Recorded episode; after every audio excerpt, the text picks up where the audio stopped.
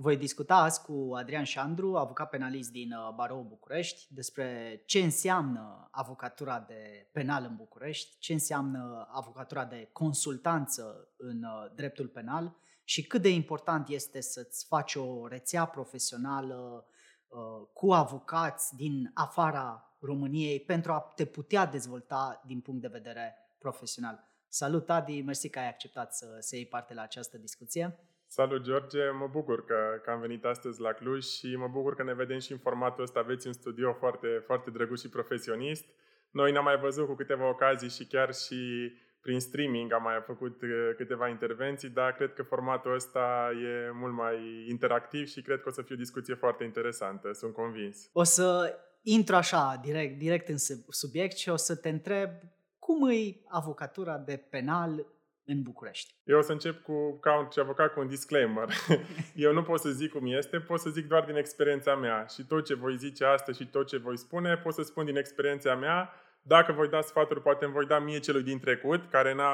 n-a avut, poate să nu a avut parte, nu avea penalmente pe YouTube acum mai mulți ani să se uite să primească sfaturi. Și ca prim răspuns, cred că avocatura din București, pe care eu am resimțit-o, este poate seamănă foarte mult și cu avocatura din Cluj,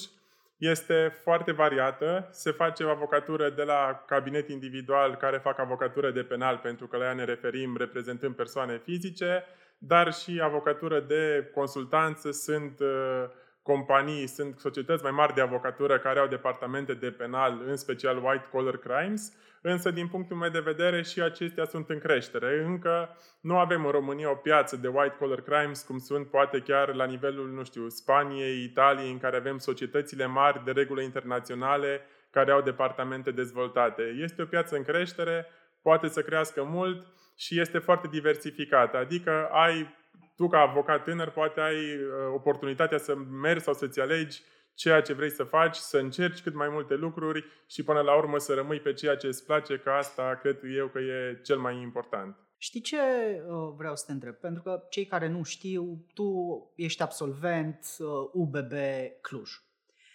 Cum ajunge un absolvent de Cluj sau de Timișoara sau de Iași, da, din provincie, să practice avocatura de penal, să-i spunem, în București. Pentru că cred că există totuși o reticență în acest sens dacă te gândești, bun, nu vreau să rămân în Cluj, nu vreau să rămân în Timișoara, m-aș duce în București că acolo e piața, acolo e crema, da? dar totuși nu cunoști orașul, nu cunoști pe nimeni. Uh, cum îți găsești maestru în București dacă nu știi, nu știi pe nimeni? Ce ai făcut tu sau cum crezi că ar trebui să abordeze un absolvent de provincie uh, pro- problematica asta? E o chestiune foarte interesantă și văd că se discută tot mai des. Acum mulți ani, când eu am plecat cu mai mulți colegi de facultate, menționez asta că cred că a fost o,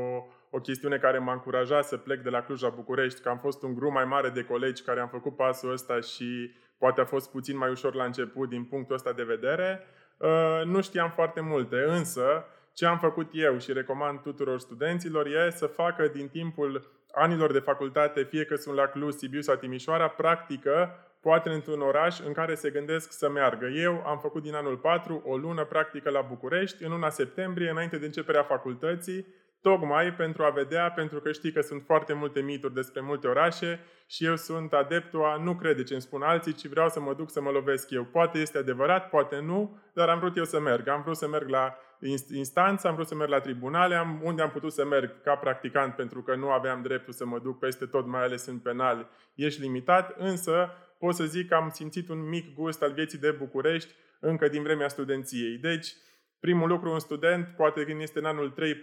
ar trebui să-și ia un răgaz, fie că e vacanța de vară, fie că e vacanță de iarnă, să facă practică. Nu doar în orașul în care vrea să meargă, de exemplu, la București. Îmi amintesc că în anul 4 de facultate ți-am invadat și biroul și am făcut practică și la Cluj, tocmai pentru că avea o comparație între ceea ce vreau să fac și aș putea să trag linie să zic, uite, cam asta cred că vreau să fac, bazat pe experiențele mele pe care, pe care eu le aveam. Însă, Dacă mă uit la, la experiența mea și compar pentru că am făcut masterul la București și am continuat și am, am mai făcând masterul de penal, am văzut colegi care au făcut terminat facultatea la București, într-adevăr, la început poate fi puțin mai dificil în sensul în care nu ai cunoștință, nu știi unde să-ți trimiți CV-urile și cel mai important, nu cunoști atmosfera din toate locurile, pentru că tu practică poți să faci, fiind de la Cluj, în maxim un loc sau, hai să zici, două stagii de practică, ajungi să mergi de două ori la două societăți de avocatură sau cabinete individuale, depinde spre ce, spre ce țintești. Uh, lipsa asta de informare poate reprezenta un dezavantaj, însă cred că acum în mediul online și pentru că eu știu că după generația noastră sunt foarte mulți absolvenți de Cluj care uh, practică avocatura la București, poți oricând să apelezi un, un fost student de la Cluj care sunt convins că e dornic să-ți dea sfaturi, poți oricând să te interesezi, să, uite, să urmărești aceste tipuri de, de înregistrări care sunt foarte, foarte valoroase din punctul ăsta de vedere. Și, desigur, poți să cauți avocați de penal. Eu atunci știu că nu știam foarte multe și îți mărturisesc în cazul meu. Am avut o discuție cu Lucian Criste, în care mi-a fost și, și asistent la procedură penală în facultate și mi-a spus că a fost odată în instanță cu domnul profesor Dan Lupașcu și că i-a plăcut foarte mult cum pledează. Eu nu știam despre el nimic, l-am căutat, pe, l-am căutat pe internet, am văzut că a fost președintele CSM și că a fost judecător când am făcut practică la, altă, la alt cabinet de avocatură în anul 4 din București, l-am văzut din întâmplare pledând, atunci nu ne cunoșteam și am fost impresionat la alta curte când am văzut cum pledează într-un dosar foarte important și eleganța și prestanța din pledoaria lui m-a impresionat. Și ulterior am avut norocul și am am urmărit de fapt că norocul ți-l faci și tu și am depus CV-ul uh, la societatea de avocatură cu care acesta colabora și am ajuns să lucrez toată perioada stagiaturii împreună cu el și am avut ocazia să, să lucrez cu el și uh, cred că din nou îți faci temele, te gândești și încerci și nu ai, nu ai nimic de pierdut. Cam asta, cam asta pot să zic. Da, ai zis multe lucruri interesante și aș vrea puțin să uh, intru aici în, uh, în profunzime. Uh, ziceai că există multe mituri cu privire la București și a trebuit să vezi dacă se confirmă sau nu anumite uh, lucruri care se spun în legătură cu, cu orașul ăsta. Uh, aveai niște frici în legătură cu Bucureștiul sau niște ezitări în legătură cu mutatul la, la București și practica pe care ai făcut-o ți-a infirmat aceste, aceste frici sau la ce te-ai referit? Frici nu aveam, însă sunt foarte multe discuții, dar nu e vorba de Cluj-București, oriunde în țară, o regiune despre altă regiune, are diverse preconcepții, să le spun așa, care, până în momentul în care tu nu cunoști o persoană din altă parte sau nu mergi în alt oraș, nu ai cum să-ți, să-ți pici aceste mituri. Și da, de exemplu, se vorbește foarte des de multe dezavantaje, nu știu, cum ar fi aglomerația de la București, faptul că sunt foarte mulți oameni, doar că eu tot timpul mă gândesc că, într-adevăr, pot exista dezavantaje, dar tot timpul le poți transforma în avantaje și hai să, nu știu, hai să le luăm punctual. De exemplu, faptul că sunt foarte mulți oameni, foarte mulți necunoscuți. Păi pentru mine, eu am schimbat mai multe orașe, am venit de la Sibiu la Cluj și Clujul reprezenta ceva necunoscut. M-am dus la București, fiind mai mulți necunoscuți, am avut șansa să cunosc mai mulți oameni foarte interesanți Poți să-i cern, ca în orice oraș, cunoști fel și fel de oameni, însă am avut oportunitatea să-i păstrez pe cei de calitate și am avut norocul să învăț foarte multe de la ei, adică aglomerația, foarte mulți oameni, pot să reprezinte șansa de a avea cunoștințe cât mai diverse și a ți se deschide cât mai multe uși dacă ești dornic să le înveți și dacă mereu ești atent la cei în jurul tău și încerci să cunoști și nu, cumva nu crezi ceea ce ți se spune, tot timpul încerci să cunoști un om și nu ești superficial. Cred că asta contează foarte mult. Pe lângă asta cu aglomerația, cred că din ce am văzut, traficul și alte chestiuni ale Bucureștiului, nejuridic vorbind, sunt niște probleme care ajung să fie cu timpul și la Cluj și la Timișoara ca orice oraș mare. Adică București exprimă starea României, pot să zic așa, în care într-adevăr sunt persoane de diferite, să zic, uh, statuturi sociale foarte apropiate unele de altele, dar la fel se va întâmpla odată cu supraaglomerarea Clujului, Timișoara, Iașul, chiar că am fost o perioadă cu un dosar penal mai multe săptămâni la Iași și nu vrei să știi că făceam dimineața până la unitate de poliție 40 de minute cu mașina. Deci asta se poate întâmpla absolut oriunde, nu doar, nu doar în București. Da, da, bine, dacă vorbim de trafic, da, și Clujul e acolo, deci nu te pot contrazice. Um, aș vrea să te pui totuși iar în pielea de avocat stagiar, aflat la început de drum în București, într-un oraș nou pe care nu-l cunoști atât de bine. Uh, și să vorbim puțin de costuri. Da? Veniturile pe care le poate obține un avocat stagiar în, pe piața avocaturii din, din București și costurile pentru a locui în București și pentru a te mișca în București. Îmi spunea un coleg avocat din București că el plătește undeva la 300-350 de lei pe lună doar pentru parcări. Și eu am fost șocat, adică dacă ești un avocat stagiar care primește minimul pe economie, mă rog, poate în București uh, salariile sunt altfel decât la, de, decât la Cluj ca avocat stagiar, dacă doar pe parcări trebuie să plătești 350 de lei, cred că ești îngropat. Da? Și aș fi foarte curios da, să aflu de, de la tine în ce măsură a reprezentat asta la început de drum o problemă sau nu. Sau faptul că orașul e atât de mare și nu știi neapărat unde e instanța aia, unde e poliția aia de sector, cum ajungi acolo, ce faci. A reprezentat sau nu o, o problemă pentru, pentru tine? Și cum ai reușit să, să te acomodezi cu chestia asta la, la început? Păi, cred că dacă aș da acum sfaturi unui avocat stagiar, ar fi puțin diferite, pentru că acum și în București avem dosar electronic și nu mai este, să zic, drumul pe care eu îl aveam zilnic la arhivă, la, mă știam cu toate doamnele de la secția penală, de la arhivă, de la înalta curte, completul de 5 care era cu registratura la etajul 1 al altei curți, la tribunal toată lumea știa pe toată lumea din punct de vedere a persoanelor de la arhivă și era un drum zilnic pe care îl făceam pentru a obține încheieri, declarații din dosare. Acum aceste sfaturi, de exemplu, să te duci sau dinamicitatea asta nu ar, nu ar mai fi așa de mare, pentru că ai primește o parolă și ne-am civilizat puțin și noi din punctul ăsta de, de vedere. Doar că ai spus tu de parcări. Uh, într-adevăr, sunt niște costuri. Eu poate nu le-am resimțit pentru că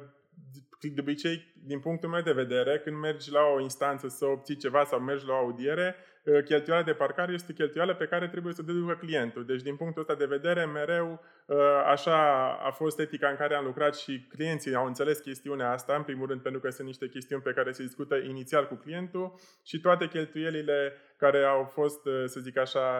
sau necesitat sau care au, au crescut datorită de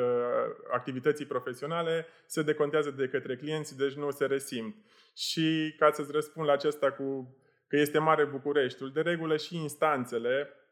sunt cam toate în aceleași locuri, parchetele sunt toate în aceleași locuri, parchetul de pe lângă tribunal cu parchetele de sectoare sunt cam în aceeași clădire, sunt, da, sunt anumite unități de parchet care sunt cumva distanțate, însă totul se învârte cam în zona centrală și de asta, de exemplu, știu că sunt marile Uh, case de avocatură care s-au dus în business center-uri mult în afara Bucureștiului. Cred că ei, dacă pentru cei care fac litigii civile, penale, este dificil pentru că toată treaba ca un avocat, uh, asta poate să fie și un sfat pentru cine se mută la București și vrea să facă avocatură de penal sau litigii civile, totul se întâmplă cam în centru și acolo sunt uh, toate unitățile de parchet, poliție și așa mai departe. La sectoare, acolo nu sunt separate, dar alea sunt cazuri mai rare în care practic acel tip de avocatură. Bine, eu mi-am și ales la început să practic o avocatură din infracțiuni economice, nu orice fel de avocatură de penal, în care am încercat, pentru că ai vorbit de costuri și nu, nu m-am referit la ele și îți spun de ce, pentru că din punctul meu de vedere mereu ar trebui să, uh, te, să-ți proiectezi un plan pe termen mediu și lung. Și îți zic că un avocat la început de drum are șansa în București să câștige mulți bani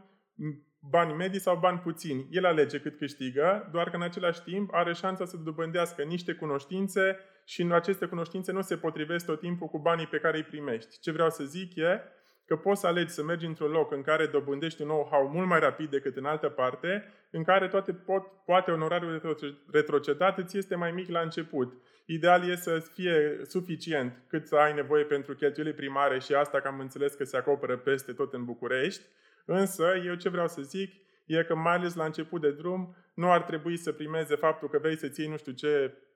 haine sau să strângi bani de mașină, ci e mult mai important să înveți pentru că ai foarte multe de învățat, tu nici nu știi câte nu știi la început, după care acel know-how poate să-ți aducă cu un zero mai mult pe lună decât altul care a câștigat la început mult și după nu știe foarte multe. Deci, în opinia mea, este foarte important în primii ani, aș spune chiar primii 5 ani, să nu te gândești deloc la bani, ci banii să fie o consecință peste 50 ani dacă tu vrei să gândești pe termen lung și să-ți construiești cariera. Asta e cel mai important. Mi-a plăcut aia cu nici nu știi câte nu știi. Dacă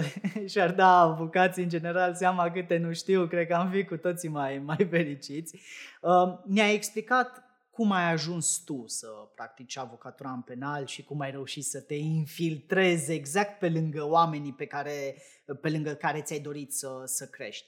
Dar ce sfaturi concrete ai putea să dai unui absolvent de provincie care nu cunoaște pe nimeni pentru a-și găsi maestru și de preferat un maestru rezonabil sau, mă rog, să facă parte dintr-un colectiv rezonabil. Pentru că spuneai un lucru interesant, că ideal ar fi să încerci să iei legătura cu niște foști absolvenți, eventual de la facultatea unde ai terminat și tu, și să întrebi pe ăia, bă, cum e pe acolo, ce oportunități se caută, nu se caută stagiar, bănuiesc că la, ă, la asta te-ai, te-ai referit. Dar dacă nu-i cunoști efectiv personal, cum procedezi sau cum ai fi procedat tu dacă n-ai fi procedat cum ai procedat în realitate? Este o întrebare foarte bună și aici e dezavantajul mare în penal față de comercial sau zona de civil și consultanță în, în dreptul civil, pentru că dacă vrei să faci o avocatură de penal de calitate la un nivel înalt în București, sunt foarte puține locuri. Adică oricum nu prea ai foarte mult cum să alegi, dacă nu te acomodezi într-unul, două din ele, este, mai prea ai unde să mergi. Uh, pe când am colegi care au schimbat 3-4 societăți de avocatură în, uh, făcând comercial și fac consultanță acum în alta în care le este foarte bine. În penal este o piață mică, ne cam cunoaștem între noi și atunci nu ai luxul ăsta, zic să zic, să schimbi foarte multe, foarte multe societăți. Însă, Uh,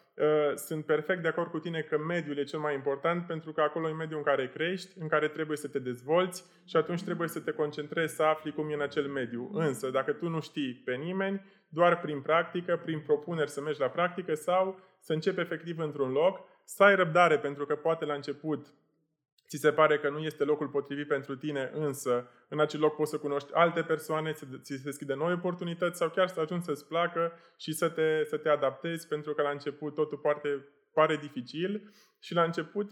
ca avocat stagiar, primești task-uri, primești chestiuni de făcut și tu nici nu realizezi poate cât de mult te ajută în viitor. De exemplu, mă raportez tot la mine, făcând de exemplu, o paralelă cu o practică pe care am făcut-o și la Societatea de Științe Juridice, la Juridice RO și căutam jurisprudență uh, de în alte curți pe care o rezumam și o publicam săptămânal pe juridice, am un reflex dobândit de a intra odată la trei zile pe site-ul SCJ și a citi toate hotărârile care apar acolo pentru că trebuia să caut ce interesant și nu mi-am dat seama când eram cu un client sau cu un coleg cum găseam o hotărâre care poate nu-mi trebuia mie, le trebuia lor, dar tot citind zilnic jurisprudență mi-am format reflexul acesta și atunci când făceam și căutam nu-mi dădeam seama că mă vă ajuta așa mult. Făceam asta, era oarecum mecanic și nu realizam. Și atunci mi-am dat seama că, uite, sunt chestiuni pe care poate nouă, nouă nu ne place sau poate nu ne dăm seama că ajunge să ne placă ceva și ne, ne ajută foarte mult în viitor. Și mereu să încerci să-ți dai un pas în spate,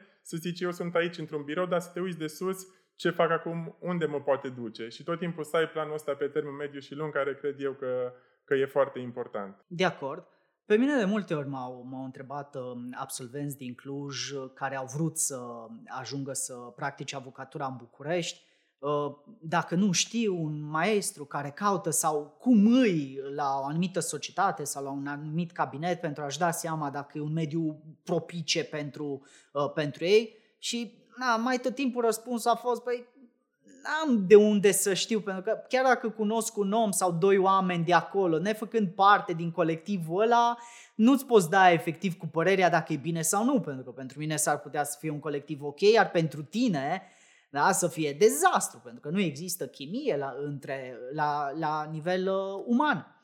Dar cred totuși că cea mai, cea mai bună variantă, chiar dacă efectiv nu cunoști pe nimeni, este să intri pe site-ul societății respectivă de avocatură, să vezi ce avocați sunt acolo, să te uiți unde au terminat facultatea Și dacă e unul care a terminat la Cluj, la Timișoara sau unde ai absolvit și tu, pur și simplu să-l contactezi. Să zici, uite, am văzut că ai terminat în Cluj, da, termin și eu anul ăsta în Cluj, aș vrea să practic avocatura în București, mă gândesc să îmi trimit CV-ul la voi. Cum e mediul pe acolo? E bine, e rău? Că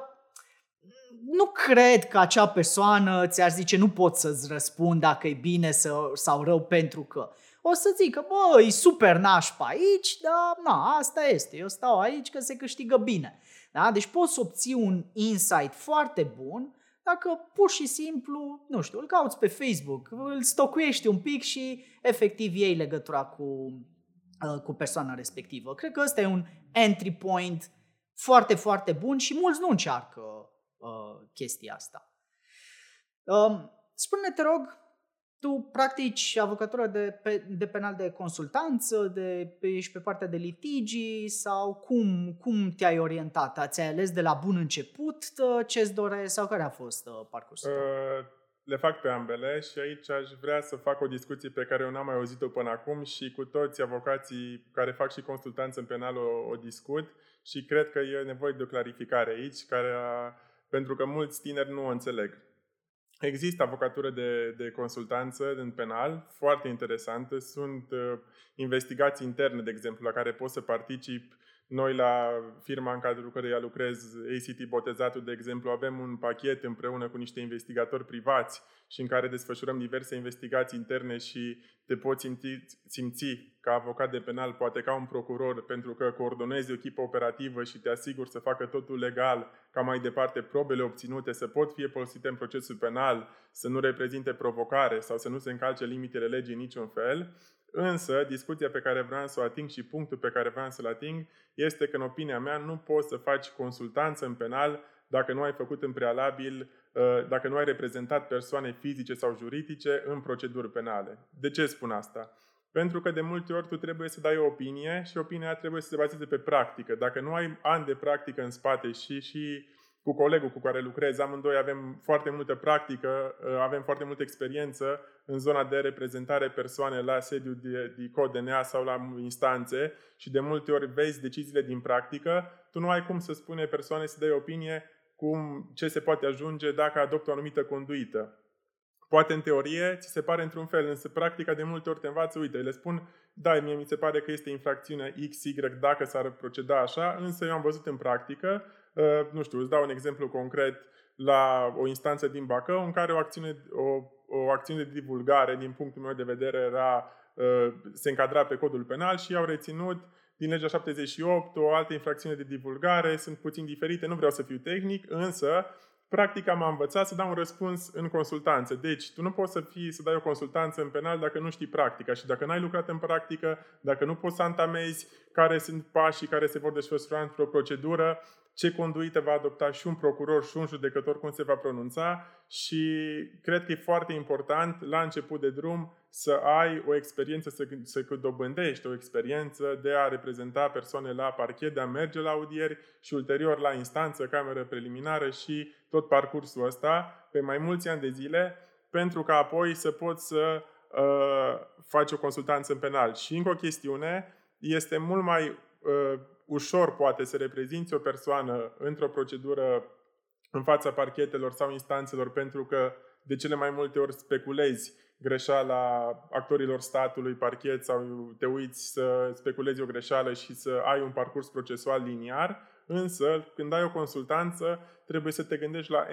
11.000 de scenarii care trebuie să fie toate acoperite în opinia pe care tu o dai, pentru că răspuns pentru acea opinie e mult mai sensibilă consultanța în penal decât în alte domenii și, așa cum ți-am zis, sunt foarte multe infracțiuni pe care trebuie să le ai din vedere și dacă nu știi, nu ai o experiență practică, ți e imposibil practic să fie eficient pentru, pentru clientul, pentru că clientul te întreabă cum e în practică. Și atunci, tu dincolo de teoria pe care o știi, trebuie să, să-i spui partea asta de practică. Eu acum le practic pe ambele, însă am început mult mai mult și asta simt că m-a ajutat să mă duc la parchete și să reprezint în fața procedurilor penale, în procesele penale să particip diverse, diverse persoane în proceduri diverse ca să îmi formez o astfel de experiență. Da, bine, sunt de acord cu tine și noi am mai avut discuția asta pornind de la ideea că unii ar prefera să facă mai mult consultanță sau unii ar prefera să fie mai mult pe partea de litigii, pentru că, na, până la urmă sunt lucruri diferite, îți place mai mult să scrii, să faci cercetare, să uh, te gândești la diferite uh, variante, cumva să ai mai degrabă, cum spuneai și tu, o gândire de de procuror pe partea de, de consultanță sau poate îți place mai mult partea de pledat, partea de asistat la acte de urmărire penală, uh, etc. Dar, în fine, sunt perfect de acord că dacă le știi pe amândouă bine, ești câștigat, așa cum ești mult mai câștigat dacă nu știi doar penal, ci știi și un pic de fiscal, și un pic de civil, și un pic de uh, aspecte de ordin tehnic, da? Deci, clar, toate astea te, uh, te ajută. Pe de altă parte, dacă e vorba de excelență, nu știu în ce măsură poți să spui că vei ajunge la un moment dat să fii excelent ca avocat pe partea de consultanță, dar în același timp tu ești un avocat excelent pe partea de, pe partea de litigi. Pentru că dacă tot timpul ești pe la instanță, tot timpul ești pe la parchete, nu știu când ai avea timp să scrii foarte mult, pentru că, na, și scrisul e o deprindere, se formează, se formează în timp. Da? Deci cred că la un moment dat ar trebui poate să spui problema, bun, ce-mi doresc să, să fac mai mult sau la ce sunt de fapt uh, mai bun. Dar, în fine, contează foarte mult și unde ești, unde practici avocatura, în ce context practici avocatura, dacă o practici singur sau uh, într-o echipă, pentru că dacă e singur, în mod evident, cam trebuie să, uh, să, le, faci pe, să le faci pe ambele. Bun. Uh, dacă ar fi să punctez, nu știu, trei chestiuni, cinci chestiuni, în legătură cu lucruri pe care ar trebui să le știe un avocat la început de drum când intră în piața avocaturii din, din București? Care ar fi lucrurile alea cumva esențiale de știut? Păi ți-am zis că nu cred că o diferență așa mare și poate și că fie că e în București, Cluj, Timișoara, Iași, trebuie în primul rând să știe că indiferent ce a făcut în facultate, ei se va schimba foarte mult viața. Uh, știu că foarte mulți tineri acum se gândesc la work-life balance, câte ore lucrezi. Eu nu cred în așa ceva și nu cred nici în neapărat faptul că lucrezi până să ai un burnout. Cred că trebuie să-ți găsești stilul tău, să fii foarte organizat și o să-ți dau un exemplu. Adică, nu trebuie să muncești de dimineața până seara, până la epuizare, fără să mănânci, fără poate să faci sport, să citești o carte, pentru că e foarte important. Chiar citeam uh, zilele trecute un articol al uh, Alinei Matei pe juridice și vorbea de importanța lecturii non-juridice și cred foarte mult că e important să ai timp să citești și altceva și să-ți faci timp să citești și altceva, însă trebuie pentru asta să fii foarte bine organizat. Și așa cum spuneam, E foarte important, din nou, și în weekenduri, asta eu asta cred, că dacă tu vrei să faci ceva și dacă ești pasionat, pentru că dacă nu ești pasionat, lasă-te de avocatură și fă altceva, dacă îți place, cred că ai putea, de exemplu, nu, nu zic să fii habonic, să muncești non-stop și să fii, ai obsesie pentru a câștiga ceva, ci uite, poate ție îți place să ieși în oraș, să te distrezi, să consumi diverse substanțe alcoolice, ieși vineri seara, dormi sâmbătă dimineața, dar sâmbătă după masa, poate 3-4 ore să citești ceva separat de drept, să te specializezi, să scrii, cred că ai timp. Sau duminică încă 2 ore, adică eu cred că 4 ore sâmbătă, 4 ore duminica pot fi dedicate uh, dreptului dacă ești pasionat, pentru că te gândești la asta. Eu când mă pun să dorm, mă gândesc ce vreau să mai citesc, ce vreau să mai fac, ce proiecte mai am. Și atunci abia aștept să am puțin timp pentru chestiunea asta. Dar, din nou, nu să faci non-stop, ci să le combini cu alte, cu alte activități. Deci cumva să fii conștient că atunci când intri în avocatură, e un stil de viață care, pe care îl vei deprinde. Dacă vorbeam de reflexul cu jurisprudența, eu dacă tu, dacă n-ai citit, eu dacă n-aș citi jurisprudență șase luni, n-aș mai ști nimic. Se întâmplă atâtea chestiuni, decizii CCR. Deci asta am văzut și la avocați foarte în vârstă, care ei, dacă vor să fie uh, să atragă clienți, trebuie să fie mereu la curent cu noutățile juridice. Sunt foarte multe chestiuni care fac ca avocatura să fie diferită de alte profesii, în care trebuie să ai o pregătire continuă și dacă nu ești pasionat de chestiunea asta, îți va fi foarte dificil pentru că te vei plafona, vei spune că te gândești imediat la următoarea vacanță și următoarea vacanță sunt foarte valoroase vacanțele, dar ca să te aduni, să te reglezi, să te odihnești pentru a veni înapoi cu forțe proaspete să, să lucrezi. Am numărat aici vreo două sfaturi. altele mai ai pentru cei tineri? Vorbeam înainte atunci când schimb mediul cum cunoști oameni. De exemplu, să meargă la cât mai multe evenimente. Acum pandemia,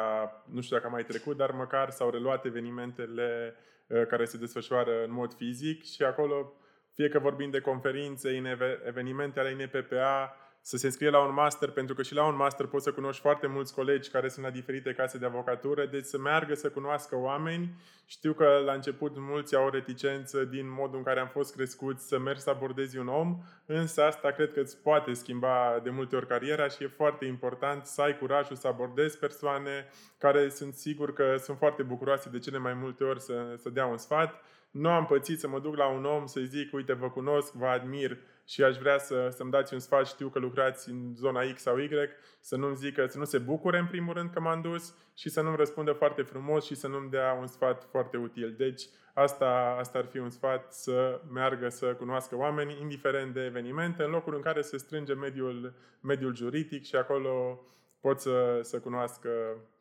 oameni. Și un ultim sfat, pentru că nu vreau să lungim foarte mult lista asta, ar fi de acum să se gândească la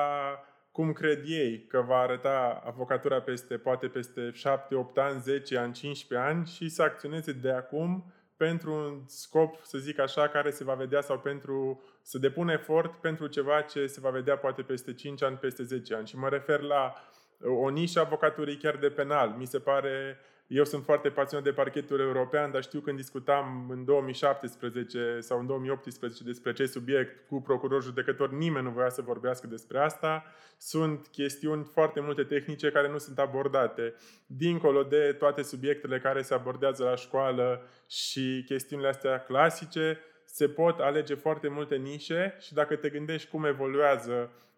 cum va evolua piața avocaturii și piața de penal peste mai mulți ani, dacă tu de acum acționezi și vei fi primul care va acționa în scopul ăsta, nu ai cum să nu ai succes pe, pe chestiunea asta. Deci să fie vizionar și să muncească pentru, pentru acea viziune. Da, perfect de acord. De multe ori se spune că avocatul trebuie să aibă un spirit antreprenorial, dar mulți înțeleg greșit ce înseamnă spiritul ăsta antreprenorial, că nu-i vorba doar de banii aici sau cum gestionezi banii. E vorba și de viziune.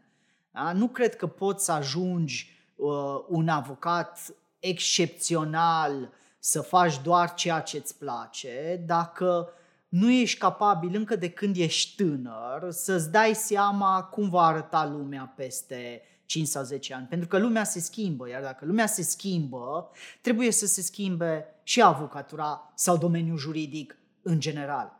Și atunci dacă aștepți mai întâi să vină valul, s-ar putea să fii sub val. Dacă acționezi din timp, da, s-ar putea să fii pe val și să ai un avantaj enorm în raport cu ceilalți și cred că asta poți să o faci încă din facultate.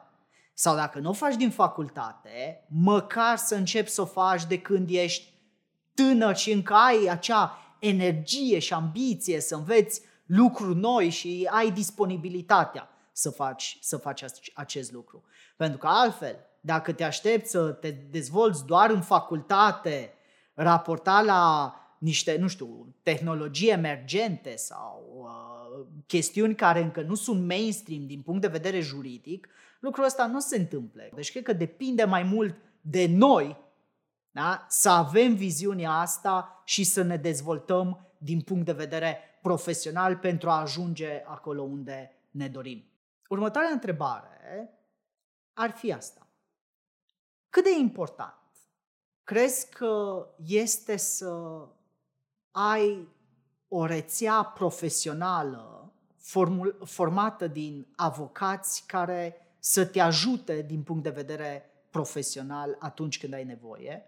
și cum ajungi să-ți formezi această rețea profesională? Cred că ca să răspund la întrebarea asta, ne întoarcem la un răspuns anterior. Faptul că sunt chestiuni care te ajută fără să-ți dai seama decât peste, peste ani, poate în timp, afli ce mult te-au ajutat. La fel poate fi și cu această rețea. De exemplu, eu în facultate avem foarte mulți prieteni, cu mulți ne-am prietenit foarte bine, avem, nu știu, diverse grupuri pe Facebook, pe Messenger, în care uh, acum toți sunt profesioniști, se activează, sunt specialiști în ceea ce fac în diverse zone din țară, dar dacă eu am o întrebare unde găsesc, la ce articol găsesc anumită chestiune, cum se aplică uh, o anumită instituție, care sunt hotărârile pe ceva și pun întrebarea aia din 15 persoane sau 20 câți am acolo, în următoarele 5 minute am un răspuns garantat. Și am conștientizat beneficiul acestui grup cu care vorbeam, poate vorbeam în facultate unde ieșim în oraș și am ajuns la întrebări tehnice, juridice, doar când am început să lucrez și am văzut că de multe ori ți-e foarte greu să te consulți cu cineva, Uh, desigur, nu vorbim niciodată sau nu se discută despre specificul unui caz, dar de multe ori e greu să ajungi să te consulți teoretic cu cineva și știm, știm amândoi că sunt foarte multe controverse în mediul juridic, sunt foarte multe opinii diferite, uh, e greu să găsești jurisprudența de care ai nevoie și e foarte important poate să primești o hotărâre favorabilă a unui coleg, sau, de exemplu, ai nevoie de ceva într-un anumit oraș, să ai un coleg avocat pe care să poți, să poți să-l trimiți și să acoperi chestiunea asta. Deci, cumva, tot din întâmplare am învățat-o, am conștientizat-o acum cât de importantă este și am extins-o cumva și la nivel internațional această chestiune.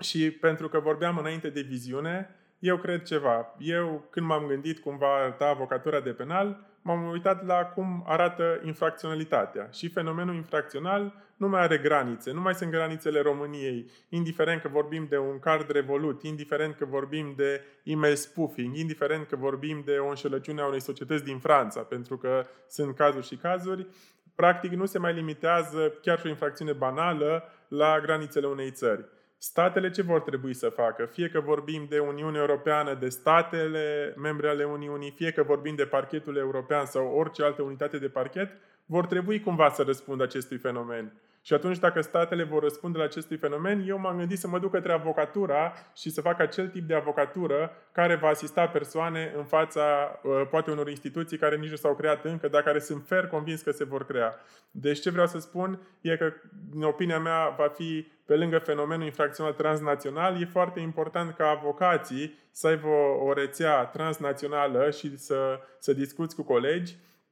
care pot să-ți dea foarte multe sfaturi bune. Uh, eu sunt într-o, într-o asociație de avocați și recomand tuturor avocaților să se înscrie în asociații naționale sau internaționale de avocați. Sunt asociații în funcție de fiecare ramură a dreptului. Sunt specializate pe diferite paliere ale dreptului penal, sunt europene, sunt la nivel și transatlantic, asociații în care te poți înscrie. Uh, eu sunt parte într-o asociație ACBA, European Criminal Bar Association, unde avem mai multe working grupuri pe diverse teme. Și mi se pare o chestiune foarte interesantă și cu ocazia asta fac și un apel public la, la avocații din România care nu sunt parte din acea asociație. De exemplu, cu parchetul european, avem un moment pe lună în care ne întâlnim doar noi, membrii asociației și invitații externi. Dacă cineva are un dosar la parchetul european și vrea să vină la aceste discuții, este liber, poate să mă contacteze, să participe la aceste discuții, în care ne dăm sfaturi despre cum ar trebui să abordăm un anumit dosar din punct de vedere strategic.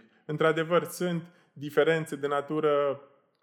naționale de reglementare și așa mai departe. Însă ca să vezi cât de valoroase sunt aceste discuții, pentru că deja am avut și au venit colegi din Germania, din Spania care și-au spus cazurile lor, avem participanți chiar și persoane care au, uh, au participat la reglementarea regulamentului parchetului european, adică cei care au construit această instituție au, sunt acolo cu tine o oră, două într-un col, într-o vineri după masă și poate să-ți dea niște sfaturi foarte, foarte bune. Și toată chestia asta facem toți când ne referim la pasiune. Oamenii vor să schimbe idei, vor să facă ceva mai bine pentru că noi vrem să îmbunătățim apărarea la nivel european. Lucrăm la niște guidelines pe care le vom propune la Luxemburg, parchetul european și cumva e chestiunea asta de a îmbunătăți apărarea și de a schimba bune practici la nivel european. Nu știu, hai să luăm un caz concret accesul la dosar.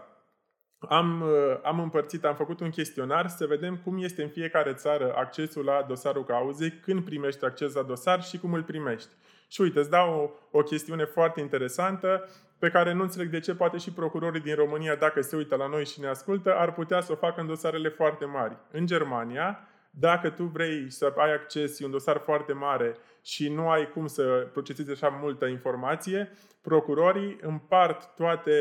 tot dosarul de urmărire penală pe clienți și atunci tu primești doar pentru clientul tău, îți fac un opis și îți fac o repartizare și o structurează organizarea dosarului de urmărire penală strict pentru clientul tău. E o chestiune foarte bună care în alte părți din Europa poate nu se întâmplă. Mai sunt tot felul de bune practici care noi încercăm să le, să le preluăm și prin consultându-ne cu alți colegi, să le expunem și, și parchetelor și să le, să le utilizăm. Sau poate idei de apărări, pentru că acum vorbim de CEDO sau CJUE, de multe ori când fac o sesizare, o întrebare preliminară, mă consult cu colegii mei din alte țări care au mai făcut asta, am cunoștințe avocați care au lucrat la CJUE și tot timpul poate îmi dau o hotărâre relevantă pentru că acum CEDO și CJUE practic unifică sau să zic aduci cu un limbaj comun în zona de penal la nivelul Uniunii Europene.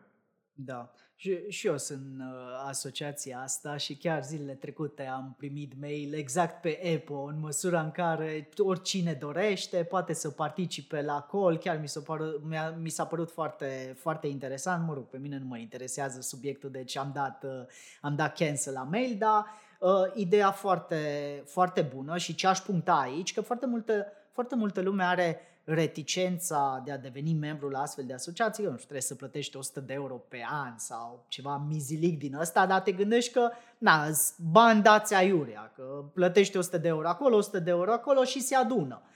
Problema ei, sau problema, beneficiul este că tu practic de acei 100 de euro poți după aceea să beneficiezi de-a lungul anului de o grămadă de gratuități. Da? Cum ar fi aceste coluri care sunt gratuite pentru cei care sunt membri uh, în uh, asociație sau reduceri substanțiale la conferințe organizate de EGBA în măsura în care vrei să participi la astfel de conferințe, să înveți lucruri noi și să îți și faci un, un professional network cu avocați din afară. Și tot legat de uh, rețeaua asta profesională. Dacă nu ești membru în astfel de asociații, pentru că Na, dacă ești membru într-o asociație și ești într-un uh, grup de lucru, în mod evident trebuie să discuți. Dacă ea văd că te duce cât de cât capul, după aceea păstrează legătura cu tine și așa se dezvoltă o relație profesională de lungă durată și de succes. Să zicem că nu ești în astfel de relații, uh, de asociații profesionale. Cum ajungi să cunoști avocați din afară cu care să poți colabora pe, pe viitor. Există vreo rețetă sau un sfat păi, de aici? exemplu, aș vrea să încep cu o paranteză și după care o să-ți răspund și la, la întrebarea asta. Paranteza care, care se face cu, prin faptul că tu plătești un membership fee și ești acolo pur și simplu, ar fi, să zic așa, chiar o pierdere de acei 100 de euro, 200 de euro dacă tu doar plătești și nu mai faci nimic. De exemplu, tu dacă ai o întrebare pe o chestiune tehnică, tu poți să o trimiți, de exemplu, aici secretariatului EGBA, care o va trimite tuturor membrilor, care dacă vor sau nu îți pot răspunde. Dacă îți se gândesc, hai să formulezi o întrebare, de multe ori problema ta e în română, trebuie să o faci în engleză, să traduci răspunsurile și poate e o muncă. Din nou, la aceste working grupuri, nu e simplu fapt că te înscrii undeva. Ca să-ți creezi o rețea și, cum ai spus și tu, să fii serios, trebuie să ai dorința asta de a te implica mai mult și de a face un fel de voluntariat în sensul ăsta, adică să te duci spre o cauză mai bună și mulți, pentru că vorbim concret, noi chiar am pățit chestiunea asta la ECBA, la Working Group, Acum câțiva nu eram foarte puțini membri care am, am redactat niște template-uri, guideline-uri și așa mai departe. Acum toți avocații din Europa se, se vor să se înscrie în acest working group și discutam în ce măsură vor fi toți acceptați pentru că de multe ori șeruim informații sensibile și vrem să avem un cer cât mai închis și vrem să fie cei mai bine pregătiți avocați pentru a crea instrumente utile pentru toți avocații la nivelul Uniunii Europene. Și un profesor din Germania care este și avocat a spus o chestiune foarte interesantă, că atunci când ești membru într-un working group, pe lângă beneficii ai și obligații și obligațiile ar fi să te implici să muncești și efectiv să participi la diverse proiecte în mod activ. Și eu sunt ferm convins, asta ar putea să facă orice tânăr sau indiferent de vârstă, orice avocat care ar vrea să se implice într-o asociație, să preia anumite proiecte, să le inițieze, să zic că eu vreau să fac un proiect în interiorul asociației și asociația susține aceste proiecte și de multe ori îți dă pârghii, poate politice, te pune la masă cu cineva de la Comisia Europeană, de la Consiliu, să discuți chiar propuneri legislative. Adică, dincolo de a fi un simplu membru, trebuie să-ți dedici timp după masa, seara, când poate e mai relaxant să stai să te uiți pe Netflix sau în weekenduri din nou, să faci ceva mai mult și să te gândești la un scop mai mare decât simplu fapt de a fi, de a fi membru acelei asociații. Acum că am închis această paranteză, pot să-ți răspund că mai poți să fii parte, uite, de exemplu, cum suntem noi, suntem botezatul Stradem Partners, care e o casă de avocatură din București, dar casa de avocatură a acces la o rețea internațională ACT Legal, în care suntem avocați, case de avocatură din mai multe țări și, din nou, este o rețea de avocați la nivel european. Adică, poți să te îndrepți ca avocat spre o societate de avocatură care are acest interes de a se dezvolta spre o rețea de avocați și poți strict profesional prin aceste pârghii să, să cunoști avocați din străinătate. Dar, din nou, eu cred că sunt foarte multe pârghii, dacă ai și o abordare activă, lucrurile vin cumva de la sine. Și mulți, uh, poate la început, au dorința să facă ceva și după reproșează sau își reproșează că nu au văzut nimic uh, ca rezultat a ceea ce uh, au făcut, faptul că au plătit un membership nu mi-a adus clienți, zic avocația asta. Dar nu este vorba de acest lucru și cât timp nu înțelegi că trebuie să faci ceva mai mult și că o să-ți vină clientul nu ca urmare. Dacă nu vrei să obții clientul, atunci vine clientul. Când tu vrei să urmezi ceva mai bun, clientul o să vină după. Dar nu trebuie să fie o, să nu faci o, cum spunea și Pleșu, să nu faci o obsesie din succesul ăla, pentru că atunci nu, nu va veni. Și cred că asta e cel mai important și în România, din păcate, constat că ne lipsește, ne plângem foarte mult și vedem, uh, a fost o mișcare foarte bună apărarea apărării, doar că se discută doar la nivel te- teoretic, nu se discută nimic practic. Eu aș fi primul care aș vrea să facem, de exemplu, niște propuneri concrete, poate pe codul de procedură penală sau anumit cont de conduită al procurorilor și așa mai departe, în care să schimb cu ceva efectiv procedura sau să schimb cu ceva apărarea în procesul penal. Nu este vorba de uh, a poza sau a face o imagine politică din chestiunea asta, ci este vorba de a veni cu chestiuni concrete. La nivel european, avocații sunt foarte uniți, așa cum spuneam, și lucrează în comun și încearcă să, să schimbe aceste chestiuni și parchetul european chiar este deschis. Anual sunt niște întâlniri între noi, reprezentanții EGBA și reprezentanții parchetului european, ca să dau exemplu concret, în care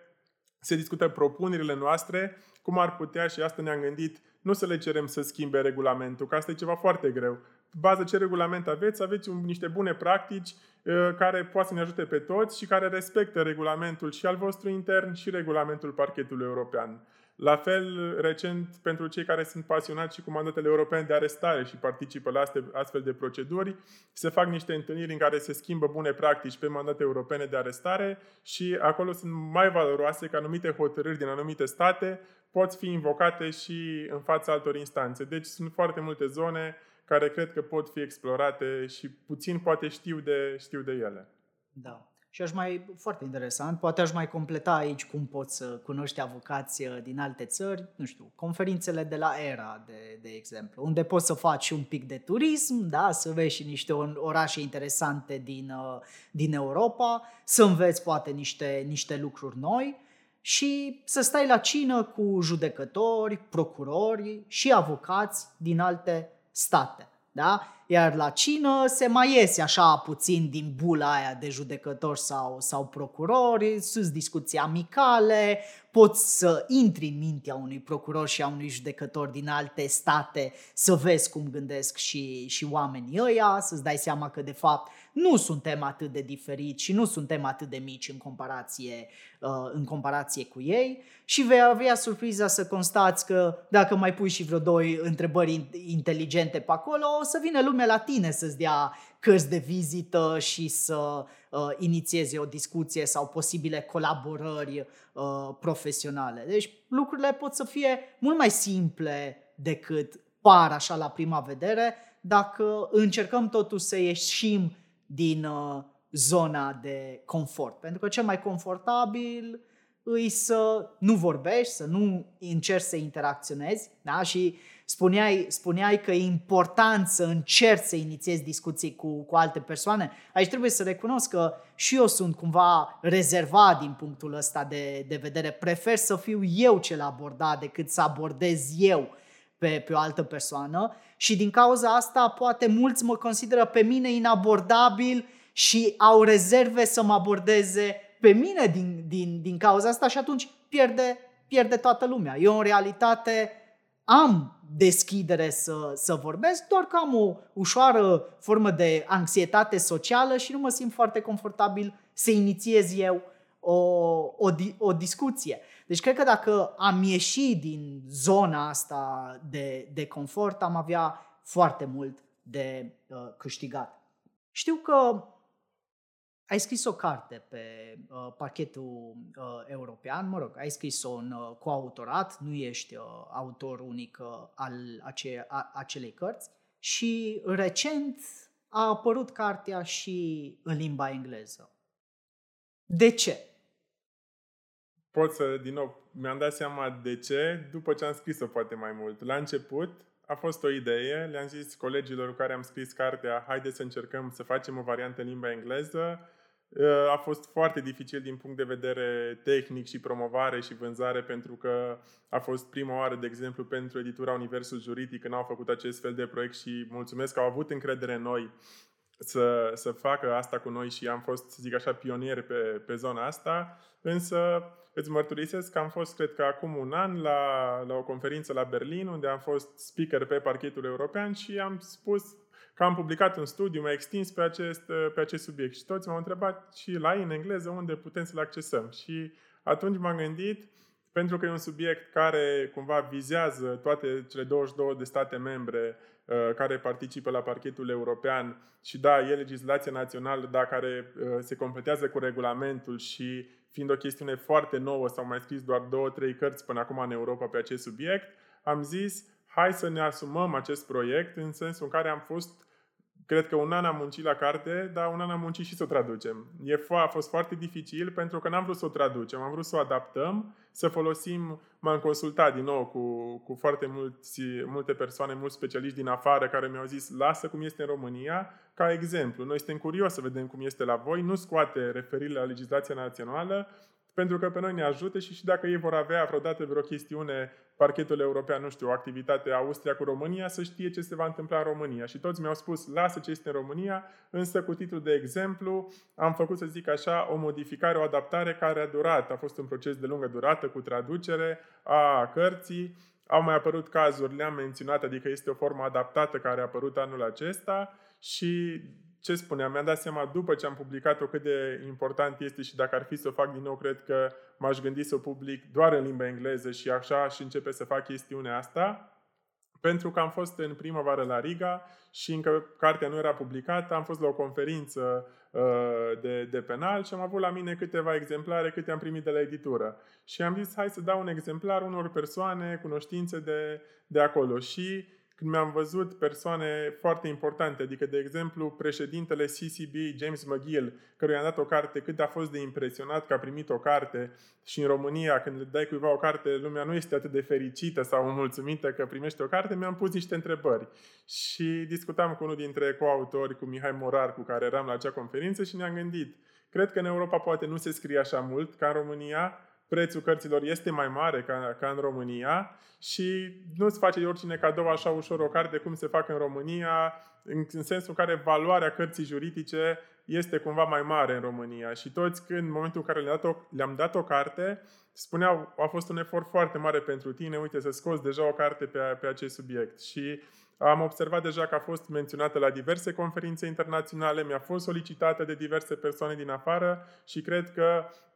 dacă aici am încercat, pentru că ce am vrut să facem prin carte? Să ajutăm orice participant la parchetul european, fie că vorbim de procurori, judecători care vor judeca cauzele sau avocați, studenți care sunt interesați, am încercat prin varianta în engleză a cărții să ajutăm oamenii din toată Europa, măcar să le răspundem la anumite întrebări sau să-i facem să citească mai mult și să, să caute mai mult pe, pe acest subiect. Și nu știam cât de valoroasă este cartea, însă în momentul în care uh, dr. Hans Holger Herefel, care a fost unul dintre persoanele, care e singurul care are cartea comentată articol pe articol pe parchetul european, cea mai de referință, lucrare până acum, până în acest moment pe parchetul european, uh, a fost bucuros să ne, să ne scrie prefața și a avut apreciere asupra cărții, mi-am dat seama că poate suntem pe drumul cel bun. Mai e mult de lucrat, vrem să o îmbunătățim, însă că vorbeam de varianta limba română versus limba engleză, am constatat că este o piață mult mai mare la nivelul Europei de cititori de carte juridică, care apreciază poate mai mult din ce am constatat uh, cartea juridică și nu reproșesc ceva României, ci este altă cultură și altă mentalitate și cred că e foarte important din nou să ne apropiem și să ne aliniem cumva la, la nivel european. Deci încurajez oricine a scris o carte în limba română, dacă, nu, dacă au posibilitatea, pentru că în primul rând dacă analizezi codul de procedură penală, nu are sens neapărat să-l traduci. Însă, dacă sunt subiecte care au legătură și care se pot conecta la, nu știu, o directivă europeană sau uh, jurisprudență CJUE, CEDO, să facă acest lucru. Și chiar ne gândeam pentru ediția a doua cărți în engleză să cooptăm un număr de autori din mai multe state și să facem o lucrare mai mare de anvergură pe acest subiect, pentru că e doar un, un început pe, pe drumul ăsta. Da. Deci prima observație este de fapt un remake, uh, nu o simplă traducere. Deci inclusiv pentru cei care au cartea în română ar putea să fie util să o achiziționeze și în limba, limba engleză că există informație suplimentară, practic e ediția a doua, doar că în limba engleză, așa asta am înțeles, corect? Da, și este o adaptare, doar că ne-am concentrat mai mult să venim cu explicații pe regulamentul european și se folosește ce în România cu titlul de, de exemplu. Da. Și în rest, mie ideea mi se pare foarte bună și chiar te felicit pentru, pentru ideea asta. Cred că acolo ar trebui să tindem cu, cu toții, că de foarte multe ori spunem, păi, de ce să public în străinătate, că pe dreptul național român nu interesează pe cei din străinătate. Aia, ok, din nou, dacă ești un om lipsit de viziune, pentru că sunt o grămadă de subiecte pe drept european care sunt de un interes deosebit. Da? Nu trebuie neapărat să scrii doar pe chestiuni care strict de interes național. Da? Trebuie să încerci să ai o gândire mai, uh, mai largă și să identifici subiecte juridice care pot să fie de interes, așa cum spuneai tu, pentru uh, o gamă mult mai largă de profesioniști. Pentru că România este unde este, dar în afara României mai există Italia, Spania, Germania, da? multe state unde sunt foarte mulți profesioniști care ar fi interesați să citească lucrări de specialitate bine scrise, pe subiecte noi de interes la nivel european. Bun, că ne-am apropiat de final cu, cu această discuție, aș vrea să te întreb uh, următorul lucru. Unde crezi sau cum crezi că va arăta avocatura peste, nu știu, 5, 7, 8, 10 ani și ce ar trebui să facem noi ca tineri avocați, lupii tineri, da? pentru a profita la maxim de schimbările pe care le uh, anticipăm. Tot timpul vorbim despre cum va arăta avocatura peste un an, 2, 5, dacă va fi o schimbare. Eu cred că trăim o schimbare. Faptul că noi doi discutăm acum chestiuni interesante care sunt accesibile gratis pe YouTube oricărei persoane, deja este o schimbare în sensul în care ai resurse disponibile mult mai la îndemână oriunde pe internet pentru a te specializa. Și cred că noi trebuie să fim consecvenți în ceea ce facem, adică să avem o etică și să fim foarte profesioniști și să avem răbdare că schimbarea se va întâmpla. Nu trebuie să zici mizez că va fi o schimbare în care va fi o nișă de penal care va exploda, mă specializez șase luni, un an, nu s-a întâmplat nimic, gata, mă las. Trebuie să fii consecvent în ceea ce faci, să ai răbdare și așa cum ziceam, dincolo de chestiunile cu uh,